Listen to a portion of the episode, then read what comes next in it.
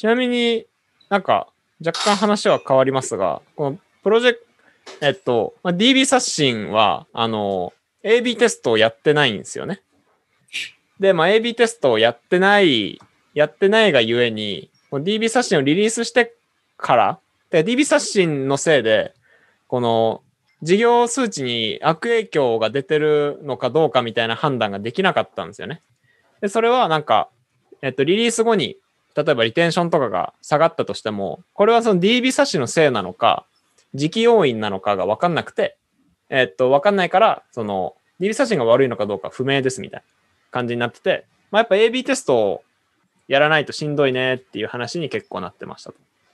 で、このプロジェクトのスコープっていう話が多分 AB テストと、まあ、かんえー関係してそうかなと思うんですけど、これはどう、どうやってれば AB テストでできたのかっていうのはありますかね。で、まそもそもなんで AB テストができなかったのかっていうと、な、なぜできなかったかっていうと、えーっと、まあ、ロジック以降の対象画面が多すぎて、全部で、その、ロジック移行しないバージョンとするバージョンの2つの画面みたいな、あ画面とか、ファイルを作ってとか、まあ1個のファイルで、まあ、めちゃめちゃ分岐書いてみたいな感じにすると、もうそれが非常にバグの温床になってしまうみたいな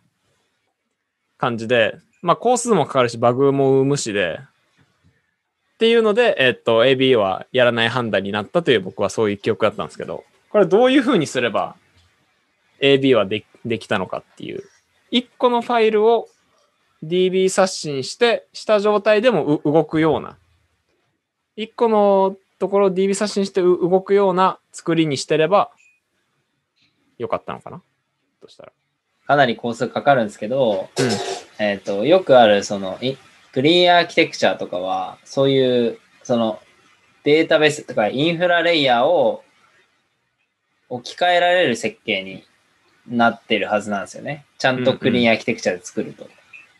ほうほうえほう。ークリーンアーキテクチャっていうと、ちょっといろいろ語弊があるんですけど、そのなんか、レイヤーがインフラ、その一番裏側のデータソースとつながってる層を、えーそれをなんか取り扱うドメイン層を、まあ画面とかその UI 層みたいな感じで、うん、うん。完全にきれいに切り分けてたら、理理 理論上 SQLite を扱っているものと、はいはい、そのじゃあ Firestore を扱っているものとっていうのを、その一番最後のデータソースのところ、つなぎのところだけゴリって変えれば、うんうん。指はできますよねっていう感じ。なるほどなるほど。確か工に。数もそんなに膨らまず AB できそうっていうのはありますが、まあじゃあその設計を全一回作んなきゃいけないんで、それはそれで結構工数かかりそうだなっていうイメージ今回個人的にその難しかったのが SQLite だと同期的に取れる？値を取れ取れるが、Firestore は非同期になる。であとはその、まあ、スキーマ変わったせいで扱うモデルも変わるから2つのモデルが1個のファイルに共存して同じ画面を出すみたいなの結構大変だなみたいな感じだったからそこがなんか同じまあ普通に SQLite もあの非同期で取るような作りになっててでまあその SQLite とか Firestore だが使われてるっていうのがわからないような層層の作りにしといてであとはその返ってくるモデルも同じですみたいな感じにすれば裏裏側でなんか実は使ってるのは Firestore でしたみたいなパターンはなんかできたのかもしれない。そうですね。 async await があればできましたね。もしかしたら。なるほどね。Swift に。だいだいぶ、だいぶ先ですけどね。あとは、なんか、あの、導入する画面を、なんか、入り口は1個で、その先がこう、世界が分岐してるみたいな作りってできるのかなっていう。はいはい。ああ、そういうことか。そういうことか。そう、もうめっちゃ余計なファイルとかはもちろん増えちゃうと思うんですけど、もう世界を2つに分けてしまって、はいはいはい。AB はもしかしたらできたかもなっていう。まあ、それはできるけど、結局、どっちのロジックでも動くことを担保しなきゃいけないから、工数かかかかるね、みたいな話に落ち着くのかな？と。いや、えっ、と、その、すべて2つ複製するというか、うんうん。いや片方の世界は SQLite で、もう、もう片方は Firestore 使ってるみたいな。いや、というよりかは、のかその、うんで、ロジック移行する前のみかん、 Swift をもう一個作って、ほうほうで、その前段に入り口を一個作って、このロジック移行する前のみかんは絶対いじらないっていう前提。で、このコピーした方のえ みかん Swift をその作り変えていくっていうのができれば AB はできたかも。なるほどね。それがちょっとできるか知ら知らないんですけど、起動時に世界を2つ作っ、コピーして複製した世界を2つ作ってっていう。できる？の今、 Android はだから、まあ、ちょっと違う、そこまでじゃないけど、うんうん。似たような感じですよ。完全に、例えばその、ホーム画面みたいなものを、もうもう一個丸、まん、まるっと VC 作って、ロジックも全部それまるっと新しいのあって、あもうだからすごいファイル数がめっちゃ多くなるんですけど、ホーム画面あーで9きるやん。に紐づくファイル群と、新ホーム画面に紐づくファイル群があって、で、入り口だけ AB しちゃう。感じになってるから、まあもちろんそれフレームワーク切ってとか、なんかそういうもう少し、えーっと、仕組みとして、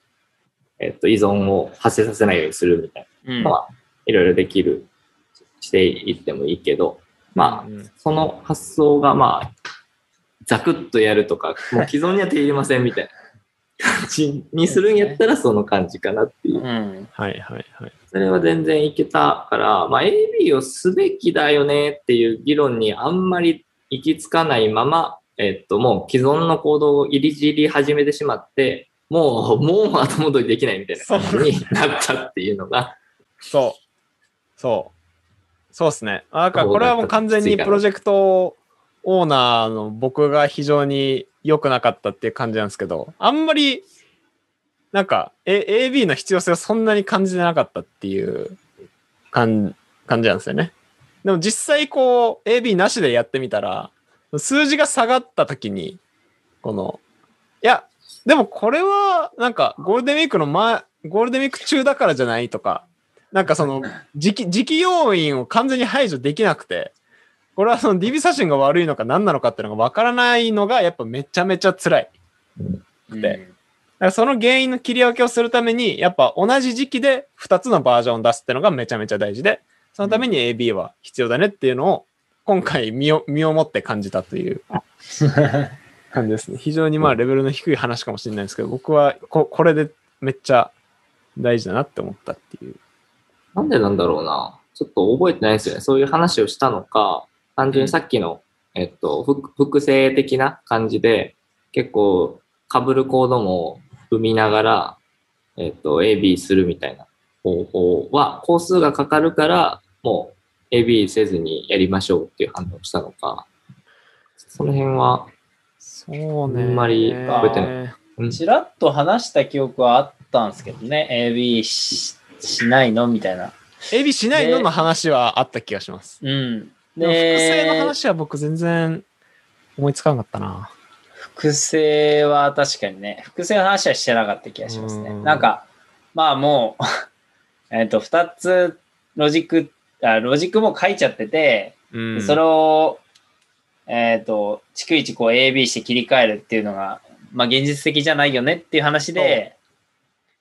そだよね、OK ってう。そうそうそうそうそうそ それ以外の選択を考えなかったっていうのはそうなんだよな。ある、あるかなと。そうっすよね。それめちゃめちゃあるな。いやー、うんう。うんん。まあでも結局そこもえ AB やるのめっちゃ大事だねっていうのを結局分かってないと、なんか、うんあの、まあ、僕オーナーとしてあんまり必要ないと思ってた派なんで、まあ、け結局オーナーがどう思ってるかにだいぶ左右されちゃうんですよね。だから僕がもうこれ絶対やる、やるべきだって思ったら、なんかもっと頑張って考えて、それまでい行き着いてたかもしれないし、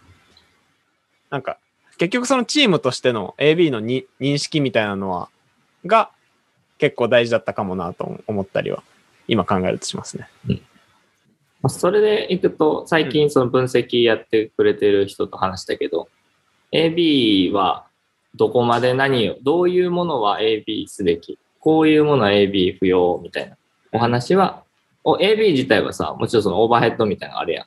開発するときに分岐みたいなの書かないかんし、分析もいるし、うんえっ、と、検証期間みたいなのを設けて、統計的な検証をしないと、まあ、あんまり AB した意味ないよね、みたいな話になるので。AB すること自体にもコースがあって、うん。みたいな話は、まあ、こういうのやと、えっと、まあ、だから、その時話したのは、数字、数値、これも完全に仮説ですけどね、仮説ですけど、仮説で数値影響が、えっと、大きく出るようなものなのでは、みたいな。るほど。に対しては、基本的には AB ししてあげたいね、みたいな話をしてて、その分析の人と話した時は AB がち、AB で数値影響が小さそうみたいなものに関しては、検証期間を著しく伸ばしてあげないと N が足りなくて、なんか優位さみたいな取れないみたいな感じになっちゃうから、まあ、それはもう、なんかいいと思うものであれば、5、そのまんま5でもいいんじゃないですか、みたいなお話をもらって、まあここら辺は、DB 刷新、今回のプロジェクトに限らず、AB どのラインでやるんだっけねみたいなお話は、はい、は面白いい。なるほど。それは面白いな。で、その、いいと思うものに関してはやんなくていいっていそうう。やつは、それ、いい、いいってのはどういう意味ですか？相手の数値影響は小さいけど、プロダクトとしてはやった方がいいよね。みたいな例えば、なんか不具合の改善とかって別にいちいち AB せずにも早く直しましょうよとか、小さい、なんか小さい、こう、なんか違和感の改善みたいなのは、うんで、数値影響ほとんどないのではみたいになると、うん。まあ、それは Go でもいいんじゃないですかっていうのが、うん。まあ、それも結構スピードとか知りたいこととのトレードオフみたいな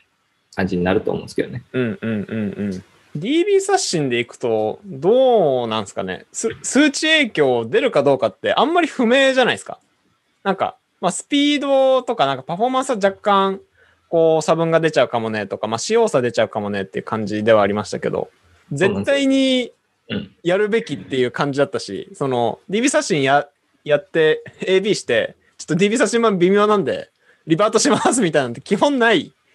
はずだから、だからそういう時にじゃあ AB はすべきなのかみたいなのは若干あるかもしれない。そう。だから今、さっきの前提、AB すべき軸としてそういうものだとしたときには、うんうん。数値影響が出るっていう話の議論として出ないっていうふうに想定すれば、まあ今の AB やんなかったねっていうのでもいいよねっていう感じはい。ではある。なるほど、で、そこの仮説が、まあ、時期要因とか出て、結構、その、そこの仮説が結構怪しかったね、みたいなのが、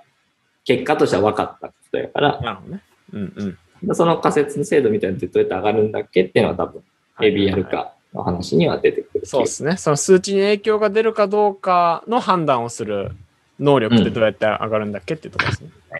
まあ、何も考えずに全部 AB やるってのはまあいいんですけど、まあそまこを上げるのむずいみたい